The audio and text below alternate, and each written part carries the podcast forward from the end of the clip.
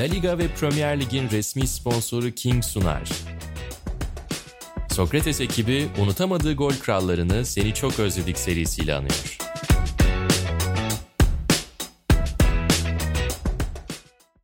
Seni çok özledikte La Liga versiyonunda final bölümündeyiz.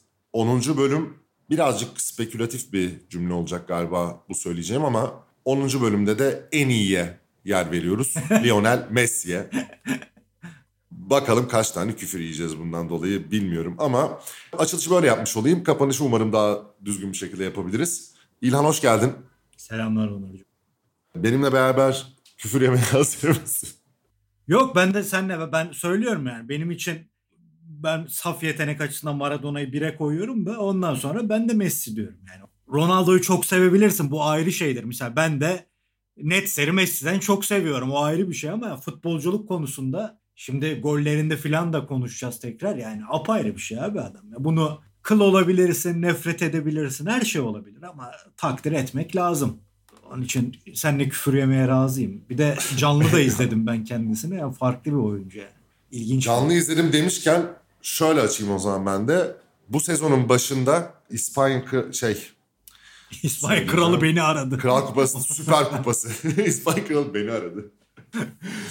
Abi İspanya Süper Kupası bu sezonun başında oynanan çift ayaklı. iki maçta da maçları takip etmeye çalıştık. Şöyle oldu. İlk Madrid'deki 2-2 biten maçta Eray Sözen'le gitmiştim. Şimdi Galatasaray'da görevine devam ediyor. Onunla beraber İspanya'ya gitmiştik. Madrid'de gittiğimizde bilet bulamadık.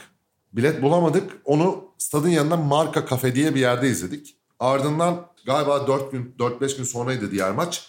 Barcelona'ya geçtik. Bu kez maçın Nou Camp'ta izledik. Bu 3-2'lik maç. Hatta yani tabii biz orada ne olduğunu tam anlamadık. Karşı tribündeydik çünkü ama bu Mourinho'nun birinin eli gözüne sokuyordu falan hani o kavganın mavganın olduğu bir maç olarak da hatırlayabilirsiniz o maçı.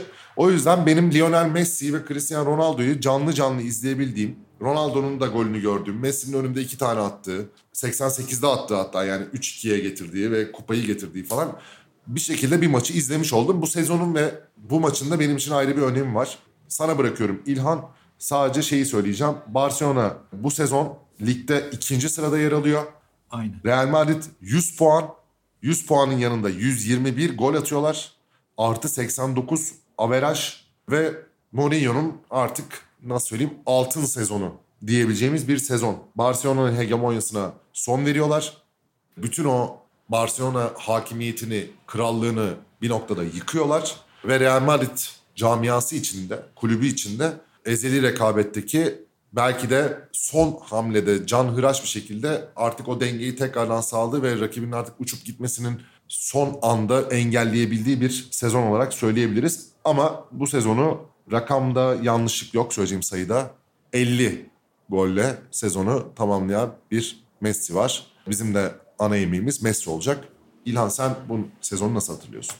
Geçen bölümde de konuştuğumuz gibi yani Real Madrid'in ve Mourinho'nun özellikle Mourinho'nun kimliğinin dışına çıkıp gol makinesi takım ortaya çıkarması bence sezonun en büyük hikayesi. Yani şimdi asist tablosuna bakıyorsun abi dört tane adam var. Gol krallığına bakıyorsun aynı şekilde. Yani çılgın gibi gol atan bir takım vardı Real Madrid'de ve dediğimiz gibi Mourinho buraya savunmacı antrenör sıfatıyla gelmişti. Son büyük başarısını bir savunma destanıyla yaşayarak gelmişti. Onun çılgınca gol atan bu takımı elbette sezonun hikayesi ama öbür tarafta da herhalde yani kırılamayacak. Kırılması çok zor. Zaten daha öncesinde en çok yaklaşan işte bir sezon önce Ronaldo 40 atmış. Herifin çıkıp 50 gol atması 37 maçta 50 gol. Bu da ayrı bir mantıksız. Yani başrolde değil bence hikaye olarak. Hikaye Real Madrid'in dönüşümü ama Messi'nin yaptığı da azımsanmayacak bir şey. Bir de şimdi geçen bölüm çok konuşamadık. Ronaldo'nun gollerini izledik işte senle. Tamam frikikler var. Mesela Bilbao'ya attığı bir topun üstüne böyle tam adım alırken bir çalım atar ya böyle tam adımı değiştirirken evet. topu evet. öyle attığı bir gol çeker. var. Çok güzel. Ha çeker. Sosyada tabii Barcelona'ya attığına biraz değinmiştik.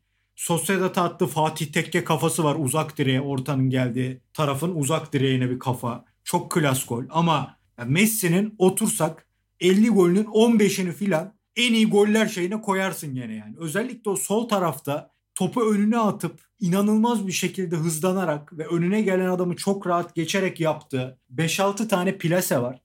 Yani muazzam goller. Harika futbol sanatı.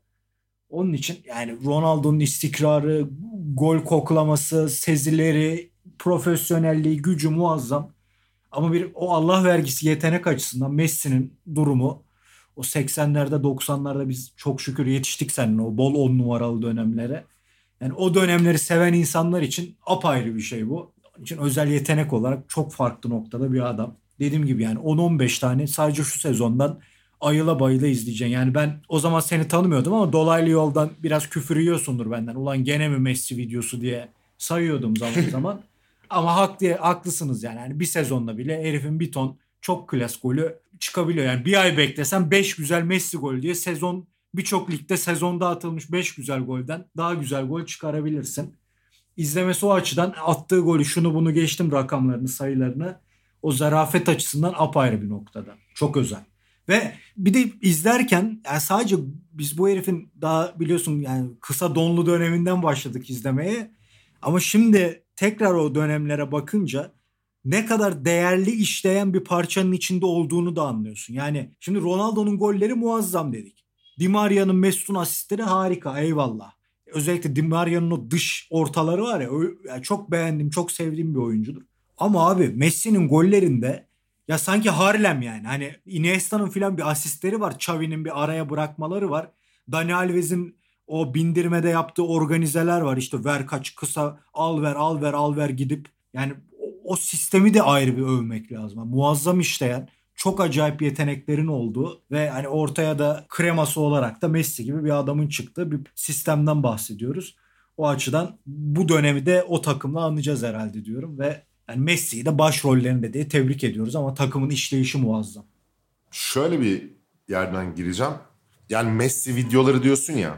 Yani o dönemki dünyadaki Messi çılgınlığıyla alakalı bir örnek vereyim. Şimdi vereceğim örnek birazcık hafif spekülatif bir örnek. O yüzden bazı şeyler belli bir zaman sonra aslında abartılarak hatırada kalır ya. Biraz öyle olabilir. Biraz o şekilde yaşanmış gibi artık bir noktadan sonra gerçekmiş gibi hatırlanıp gerçeğe dönmüş olabilir. Ama benim NTV Spor döneminden hatırladığım bir hikaye var. Bunu anlatayım. Yani doğruluğu gerçekliği yaşayanların tarafında kalsın. Ersin Düzen gol programını sunuyor. Messi'nin çılgın attığı dönemler falan artık böyle yani. Yanlışım yoksa. Ya bu sezon değil ama yani bir iki sezon öncesi bu. Abi Feri Şahenk arkadaşlarıyla evde buluşmuş. Muhabbet ediyorlar falan. Bir taraftan da NTV Spor açık. Daha NTV Spor'un ilk dönemi ama bu yani. Ondan sonra işte kanal konusu falan NTV Spor açık. İzliyorlar falan. Arada bir muhabbet dönüyor. Baba Messi ne topçu falana geliyor iş. Feri Şahin kanalı arıyor. Ya bir Messi klibi koyun da izleyelim diyor. İçeride reklam arasında bir Messi klibi hazırlanıyor ve golde o klip giriyor. Ve hani patron yukarıdan arayıp ya bir Messi koyun da izleyelim de- dediği için yapılmış bir Messi klibi var. Ama yani bunu da hani dediğim gibi şehir efsanesi yani gerçek ama hani şehir efsanesi diye anlatayım ben bunu. Olmamış da olabilir. Yani gerçekliği de olmamış olabilir ama genel olarak böyle bir durumu vardı yani Messi'nin. Bu şey Cihat'ın mı bir tane tweet'i vardı. Ha Ronaldinho nasıl topçuydu? Aynen. Hani Antep fıstığı. memleketten gelen Antep fıstığını onun maçında yerdik gibi. Yani hakikaten Messi'nin böyle bir saçma bir aurası vardı. Hala da var. Zaten işte bizi bir önceki bölümde de söyledik. Vardı diyerek dili geçmiş zaman kullanmamın sebebi aslında buna çok fazla alıştırmış olması. Yani 50, 60, 91 gol attığı bir 2012 takvim yılı var. Messi'nin 91 gol. Yani bunu düzgün anlamak gerekiyor bence. Hani bunları alıştırdığı için bu 50 golle falan sezon kapattığında hadi ya Messi de düştü ya falan gibi noktaya geliyoruz. Hani o şımarıklığı ben de yapıyorum. Hani başkasına söylemek için demiyorum bunu. Ben kendim de yapıyorum bizzat. Ama ya bu 50 gol de herhalde Messi'nin kişisel tarihinin nasıl söyleyeyim mihenk taşlarından bir tanesi sanırım. Tabii tabii kesinlikle. Burada Ronaldo da bu arada yani Messi 50 gol atıyor, gol kralı oluyor. Ronaldo ne yapmış diye soruyorsanız 46 golü var yani Ronaldo'nun da. Radamel Falcao 24 gol, Higuain Sana 22, normal Benzema normal 21. sayılar geliyor sonra zaten. Evet evet ya bu işte bak normal bir gol krallığı tablosu. 24 golle Radamel Falcao gol kralı. 22 golle Higuain ikinci desem kimse bir şey demez yani. Ama yukarıya bir çıktığında Ya şöyle söyleyeyim. Falcao birinci sırada 24, Higuain ikinci sırada 22. ikisinin toplamı kadar ikinci sıradaki Ronaldo atmış zaten. 46 tane. Ki 50 tane Falcao'nun da Messi ilk sezonu galiba Onur. İlk sezona göre hiç az iş değil yani. Yeni bir Tabii ligde canım. 24 atmak. Baba bu işte Agüero gidiyor, Agüero'nun yerine Falcao geliyor. Aynen. Onunla dolduruyorlar. Yani burada şey de söyleyelim. Yani nasıl saçma sapan bir sezon olduğunu şöyle anlayın. Hani iki kuvvetten oluşan bir La Liga bu artık. 100 puanla Real Madrid şampiyon 121 gol. 91 puanla Barcelona ikinci 114 gol. En yakın takipçileri Valencia Barcelona'nın 30 puan gerisinde. En yakın bunlara gol atan takım da 55 gol geride Barcelona'dan. O da Valencia. Yani 114'e 59 Valencia'nın attığı kadar daha atmış zaten. Hani zaten Real Madrid atmış. Barcelona neredeyse o kadar atmış. E burada 121'i 114'ü gördüğünüzde de zaten olay başka bir noktaya gidiyor. Zaten ya şöyle maçları okuyayım ben. Hani burada şey de konuşulmuş çünkü bir noktada. Abi La Liga'da şeye döndü ya falan hani bunlar buluyorlar orada Hetafe'yi atıyorlar 8 tane gibi bir noktada algılandığı bir dönem de var ama şöyle okuyayım ben. 5-0 Villarreal, 8-0 Osasuna, 5-0 Atletico Madrid takımdır Villarreal'de keza. 5-0 Mallorca, 4-0 Zaragoza, 4-0 Vallecano, 5-0 Levante. Barcelona okuyorum bu arada şu anda. 5-1 Valencia, 4-1 Zaragoza, 4-0 Etafe, 7-0 Vallecano, 4-0 Espanyol. Yani bu okuduklarım Barcelona'nın bu sezondan bir kuple olarak düşünebilirsiniz. Real Madrid de boş değil. 6-0, 6-2, 4-0, 4-1, 4-0, 7-1, 4-1, 6-2, 5-1. Yani 4-0, 5-0, 5-1, 5-1, 4-1 diye gidiyor yani. Hani burada da saçma sapan bir durum var. Benim uzun zaman içerisinde hatırladığım iki kutuplu ve iki takımın bu kadar bütün ligden bağımsız sanki başka bir şey oynuyorlarmış gibi gözüktüğü bütün Avrupa ligleri adına konuşuyorum burada. Tek başına bunu yapanlar oldu Paris Saint Germain gibi. Atıyorum Bayern Münih gibi yıllardır şampiyon olup belli bir hakimiyeti kuran oldu ama bu kadar ezici, bu kadar sınıf farkıyla iki takımın bu kadar ayrıştığı bir dönem ben hatırlamıyorum.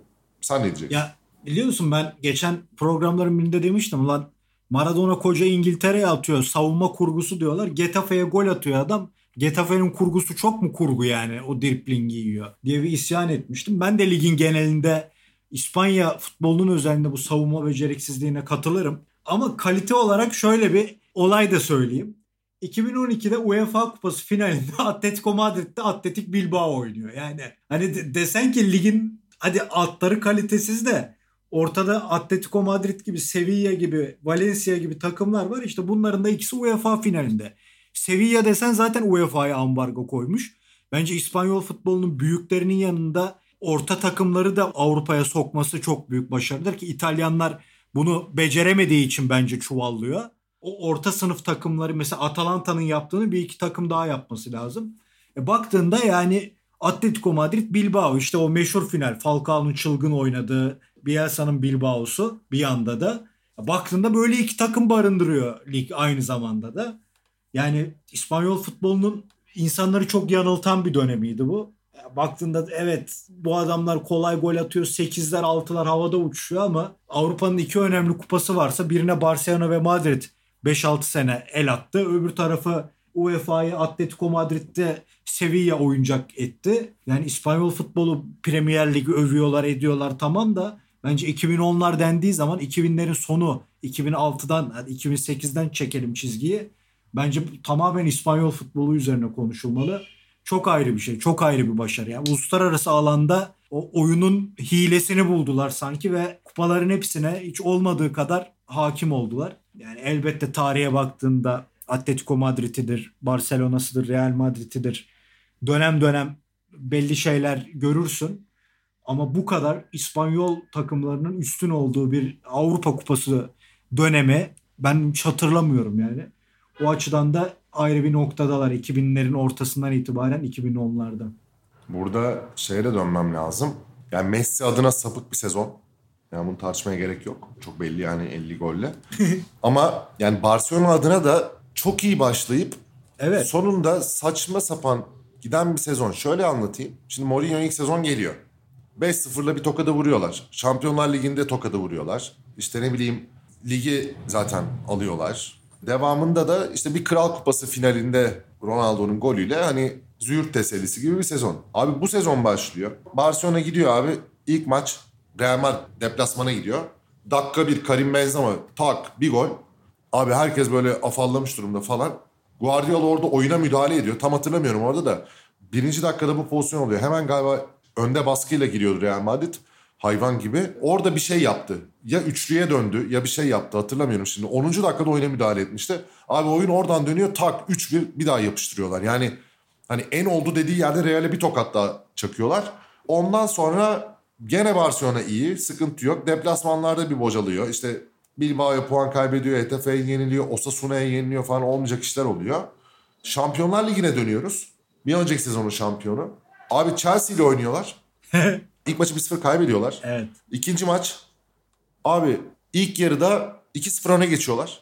2-0 öne geçtikten sonra tamam diyorsun yani hani. Zaten olacak buydu yani. 2 olur 3-4'e gider bu maç diyorsun. Abi Ramirez atıyor. 2-1. Penaltı kazanıyor Barcelona. Kaçırıyor Messi. Ondan sonra tırmalıyorlar, tırmalıyorlar, tırmalıyorlar. Olmuyor abi. Atamıyorlar üçüncüyü. Abi 90. dakikada da artık son Torres. hani bütün herkes gitmiş. Torres bir uzun top atıyorlar. Torres gidiyor atıyor yani golünü. 2-2 bitiyor ve eleniyorlar. Yani bir önceki turda son 16'da pardon Leverkusen'e 10 tane atmış herifler. Yani Aynen. deplasmanda 3-1 yeniyorlar. içeride 7-1 yeniyorlar. Bir sene sonra da Bayern Münih tırı geçecek üstlerinden ve Aynen. bence Guardiola dönemi kapanacak ki Guardiola'nın bence bu Chelsea eşleşmesi Inter maçından da çok sorgulandığı bir şeyde hatırlıyorsan. Yani çünkü oyun tıkandığı anda B planını bir türlü devreye sokamıyordu. Forvet çıkarıp forvet alıyor. Orta saha çıkarıp orta saha alıyor. Hatta işte Pique'yi ileri gönderdiği maçlar oluyordu tıkandığında. Açıcı olarak hava toplarında filan. Ömer Erdoğan gibi. Aynen. Sağlam. O açıdan çok sorgulandığı bir dönemdi. Yani dediğim gibi işte Barcelona adına çok iyi başlayan bir sezon. Messi için zaten iyi bir sezon. Şampiyonlar Ligi'nde yarı finale kadar gidiyorlar sorunsuz. Yani şöyle söyleyeyim sorunsuz işte. Yani grup maçlarında 16 puanla gidiyorlar. 5-0, 2-0, 4-0, 3-2, 4-0 falan yani maçlar. Son 16'da Leverkusen'e 10 tane atıyorlar toplamda. Çeyrek finalde Milan'a 3 atıyorlar içeride. Milan'ı 3-1 yeniyorlar. Deplasmanda 0-0 abi. Yarı final bu şekilde sonuçlanıyor. Dönüyorum lige. Real Madrid dediğim hani ilk Madrid'de ev sahibi yeni bir sezona başlamış Madrid daha iştahlı ve saldırgan. Birinci dakikada geri düşüyorlar. Tak oradan dönüyor maç 3-1 yapıyorlar falan. Abi burada da bu sefer Nou Camp'ta ilk yenilgiyi alıyorlar abi 2-1'le. Zaten o yani ligde Barcelona'nın hani şampiyon olamayacağı artık çok belli de hani o maçı alsa belki bir şey olur mu acaba denen bir dönem. E diğer taraftan aynı dönemde Şampiyonlar Ligi işte bu yarı finalinin oynandığı döneme denk geliyor zaten. Kafalar da birazcık o tarafta. Yani hatta şöyle söyleyeyim. 18'inde Chelsea ile oynayıp yeniliyorlar 1-0. Dönüyorlar içeride 21'inde Real Madrid'de 2-1 yeniliyorlar. 3 gün sonra Chelsea'yi eleyemeyip yani 6 gün içerisinde paramparça olan bir sezon burada ortada. Ve burada da Real Madrid'de 2-1 yeniliyorlar. Hatta işte Ronaldo'nun kalma hareketini yaptığı maç olarak Aynen. da hatırlayabilirsiniz bunu. Eliyle böyle sakin dercesine. Barcelona adına hayal kırıklığı diyebiliriz bu sezona. Ama Messi ya 37 maça çıkıyor La Liga'da. 12'sinde gol atmamış. Kalan 25 maçta 50 tane atmış ama yani. Hani öyle de bir durumu var. Sen bu Barcelona tarafındaki git gel için ne diyorsun? Bahsettiğim gibi yani benim zaten aklımda hep kalan Guardiola'nın maç çözümleri üretemediği maçları hatırlıyorum işte. Yani tüm sezonu değil de Chelsea maçında öyle çok şoka girdiğimi hatırlıyorum izlerken. Aynı şey Inter maçı için de geçerliydi. Ki bence hala maç içindeki hamlelerinde bu sene de gördük. City'nin Şampiyonlar Ligi'nden elenişinde. Maç içi hamlelerde yani onu takımını kurgulamasında, kafasındaki futbol oynatmasında evet çok takdir edilesi bir antrenörken oyun içi hamlelerinde böyle garip şeyler yapan, takımın ipini çeken adam olabiliyor. Bu sezondan aklımda kalan o Chelsea maçındaki o şeyi, çaresizliği takımın. Bir de Messi ve Barcelona demişken de 2011-12 Milan eşleşmesinde ihtiyar Nesta'nın Messi'ye çektirdiklerini de hatırlarım. O da inanılmazdı. Yani Milan 2 penaltı olmuştu orada. 2 penaltı artı bir gol. 3-1 öyle oldu o, o maç. 2 penaltı vardı ama Nesta'nın Messi karşısındaki o şeyi ihtiyarlamasına rağmen o çevikliği, alan kapaması, Messi'yi durdurma hamleleri o da aklımdadır. Yani Allegri'nin Milan'ından nefret etsem de Allegri denen eee, neyse varlık yüzünden Nesta abim sayesinde güzel hatırladığım maçlardan biridir elenmesine rağmen. Ama dediğim gibi Onur yani benim La Liga'dan çok Şampiyonlar Ligi var aklımda ve o yani Chelsea'ye elenmesi, Di Matteo'nun Chelsea'si bir de gittiler Şampiyonlar Ligi'ni aldılar. Bayern Münih'i de götürdüler. Aynen abi. Çok büyük bir sürprizdi bence. Bir de Bayern Münih yani Münih'te. Evet evet. Yani Bu arada Bayern orada Münih şeyi de söylemek lazım. Bu şimdi biraz önce Chelsea Barcelona tarafını anlattık yarı finalin. Yarı finalin diğer tarafı da Real Madrid Bayern Münih. Tabii tabii. Ve o aradaki 1-2'lik maçın oynandığı dönemde biraz önce dediğim gibi Chelsea Barcelona oynuyor. Karşısında da yine aynı şekilde Real Madrid Bayern Münih ile oynuyor. Ve 2-1-2-1 işte oradan şey gidiyor penaltılarla. Ve hani herkes şey bekliyor orada. Yani programın başında şeyi anlattık ya iki kutup ve o kadar uçup kaçan iki takım kendi liginde en yakın rakiplerine 30 puan falan atmışlar. İşte gidiyorlar ediyorlar falan filan. Abi burada da öyle bir hype'la geldiler ki bunlar. Yarı finaller açıklandığında herkes Münih'te oynanacak bir Barcelona Real Madrid finali bekliyordu bu sezonda. Kesinlikle. Ve o Ve bir olmadı. golle, bir gol ve o final olmadı. İkisi de çıkamadı. Yani belki şöyle düşünüyorum. Tamam bir sene önce ligde şey gibi böyle Apollo ile Rocky işte şey gibi düşün abi. Bir sene önce zaten dövüşmüşler. İkinci sezon ligde dövüşmüşler. Bir sezon önce Şampiyonlar Ligi'nde yarı finalde dövüşmüşler. Buraya yani bütün bu rekabete, bütün bu Ronaldo, Messi, Barcelona, Real Madrid hikayesine sanki 2012'deki o final böyle bir artık hani en son final olarak bir yani bir de o yakışırmış ya. Yani tarih çok daha başka bir kazanabilecek bir durummuş gibi geliyor bana yani. O final olsaydı bir de orada bir çarpışmayı izleseydik hakikaten ben ayrı bir orgazm olurdum herhalde yani orada. Şeyde de söyle şunun adını 12-13'te de gene yarı finaldeler. Biri Dortmund'a eğleniyor öbürü şeye eğleniyor işte. Söyle şunun adını Bayern Münih'e eğleniyor. Yani hep insanlar o, o, o, o senelerde hep bir Real Barça finali, Real Barça finali hep beklendi. Hatta biliyorsun komplocular UEFA çekti bu kurayı, bu iş bitti kafasındaydı. Hiç de olmadı. Çok ilginçtir. Bütün burada hesapları bozan bir çıkıntıyı da fark etmişsinizdir bütün hikayenin arasında. Yani tam bir bela olarak söyleyebileceğimiz bir Bayern Münih gerçeğini de Avrupa futbolunda hesaba katmak lazım. Yani bütün hesapları bozan, bütün her şeyden bağımsız ve ayrıksı hareket eden bir camia olarak Avrupa'nın göbeğinde İspanyolları takdir kendileri. ettik ama 2012-2013'teki o Bayern Münih ben Bayern Münih tarihine hakimim diye düşünürüm. Özellikle Avrupa Kupası şeylerini alayım. Yani 70'lerin o 73'ten itibaren ki dönemlerini alayım. Avrupa kupalarına iyi hakimimdir. Ben öyle futbol oynayan bir Bayern Münih görmedim. Bu Bayern Münih'i de katıyorum. Bu seneyi de katıyorum içine. Keşke bir de Lewandowski olsaydı santrforlarında Mandzukic yerine. Ben bu kadar tren gibi ezen bir takım hatırlamıyorum. Çok korkutucu, çok ürpertici bir takımdı. Çok beğendiğim bir takımdı. Yupaykens'i de çok severim zaten. 12-13 Bayern Münih dediğin gibi yani. Hani dünyaları devirebilecek, İspanyollar karma yapıp gelse onları da yenebilecek bir takımdı. Ki onlar bile Dortmund'u biliyorsun öyle yani eze eze de yenemediler finalde baktığında Aynen. ama oraya da çok şey geldiler. Temiz geldiler yani. Ama senin bahsettiğin dönem de zaten tam olarak şey dönem işte. Yani. Ribery ile Robben'in sapıttığı dönem. Yani Tabii tabii. hani bir kanatta Ribery, bir kanatta Robben ters ayak, yaldır Allah yaldır giden bir takım Ya hüviyetindeydi. Onur bir de abi orada e, Thomas Müller zaten garip bir adam. E Schweinsteiger'i var. E şey var. Söyle şundan da Javi Martinez'i misal acayip kullanıyordu yani. Çok önemli bir kilit oyuncuydu orada. Sonra sakatlıklar filan herifi mahvetti de o takımın çok ilginç bir parçasıydı baktığında oyun içinde. Çok zevk veren, çok keyif veren bir takımdı. O dönemin parasıyla 30 kağıt verip aldılar zaten abi Martinez'i yani. Tabii Öyle canım aynen. zaten Tabii canım bir de şey yok ya. Ulan bu adamlar nereden buluyor bunu? bu döndüm gol krallığına tekrardan. Özel artık kapatırken söylemek istediğim birileri var mı diye.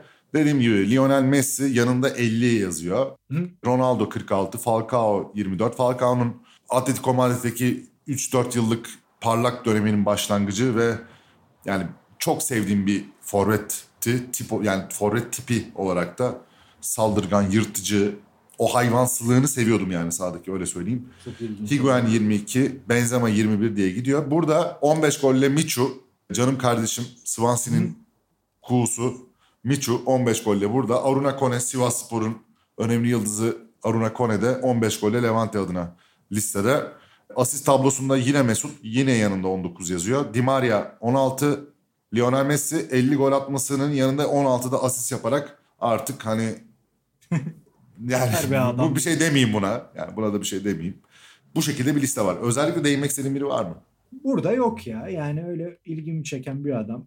Yani şeyim zaafım olan. Falcao'nun sana katılırım. hiçbir zaman o Madrid'deki seviyesine bence çıkamadı. Çok özeldi ya. Çok izlemesi çok keyifli bir oyuncuydu. Abi o Bilbao finali Aynen öyle ya. yani inanılmaz ya. Yani tutamayacaksın gibi hissettirir ya bazen futbolcular belli bir dönemde. Hani Messi ile Ronaldo bunu 10 küsur yıldır öyle hissettiriyor da. Yani bazı topçuların bazı dönemleri var ve hani sahada olduğunda hani skor tabelasına zaten bir şey yazacağından eminsin yani. Hani ve onu durduramayacaklarını bilirsin. Falcao için de o dönem o dönemdi galiba. Aynen. Bence en büyük şeylerinden biri o 2014 Dünya Kupası'nı kaçırmıştı değil mi? Doğru hatırlıyorum. Kaçırmış mıydı? Bilemedim. Hatta bunlar Brezilya'ya elenmedi mi orada işte? O zaman Evet. Falcao olsa. Evet evet evet evet. Doğru doğru doğru doğru. Kıvırcığın deli frikik attığı maç işte. O zaman programın sonuna geldik diyebilir miyiz? Evet yani Falcao'yu da Galatasaraylar yanlış anlamasın yani lütfen Falcao'ya bir garezimiz yok. Sadece o performansı apayrı diyoruz. Programla birlikte bu serinin de sonuna geldik. İlhan ben özellikle kendi adıma sana teşekkür ederim. Ne demek ben teşekkür ederim sana. İnanılmaz keyif aldım. Hani hem incelerken hem seninle sohbetini yaparken çok mutlu oldum. Belki başka bir zaman başka bir seri başka bir şekilde tekrardan bir araya geliriz. Çok isterim. Serie A, Serie A golcüleri. Onur Erdem'le İlhan Özgen Batistuta konuşsun. Batistuta bile dinler. Buradan duyuruyorum. Yapalım. Aynen. Yapalım. Bunu yapalım. Seni çok özledik de İspanya La Liga tarafını İlhan Özgen'le sizlere aktarmaya çalıştık. King sponsorluğundaki bu seride 10. bölümü tamamladık şu an itibarıyla. Sizlere veda ediyoruz hem bu program hem de bu seri adına. Ben İlhan'a kendi adıma teşekkür ediyorum. Sizlere de hoşça kal diyorum. Hoşçakalın.